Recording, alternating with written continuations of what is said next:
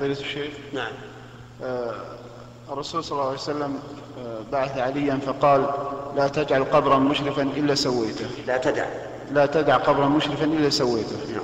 ما معنى سويته في الحديث؟ علما أن القبور عندنا في رفحة ما يقارب الشبر. معنى قولي سويته أي بما حوله. أي, جعل أي جعلته مثل الذي حوله أو معنى سويته أي جعلته سويا أي موافقا للشريعة. فمثل لو إنسان مثلا جعل على قبر أبيه أو أمه جعل مثلا نصائب رفيعة عالية تنظر من بعيد قلنا هذا قبر مشرف سوه نزل الحصى أو بدلها بصغيرة. وكذلك لو جعل له ترابا كثيرا بحيث يتميز عن غيره يقال له أيضا لا بد أن تغيره. نعم. بعضهم قد قدره بشبر الشبر ما ما بين رأس الخنصر والإبهام. إذا إذا مددت يدك هكذا.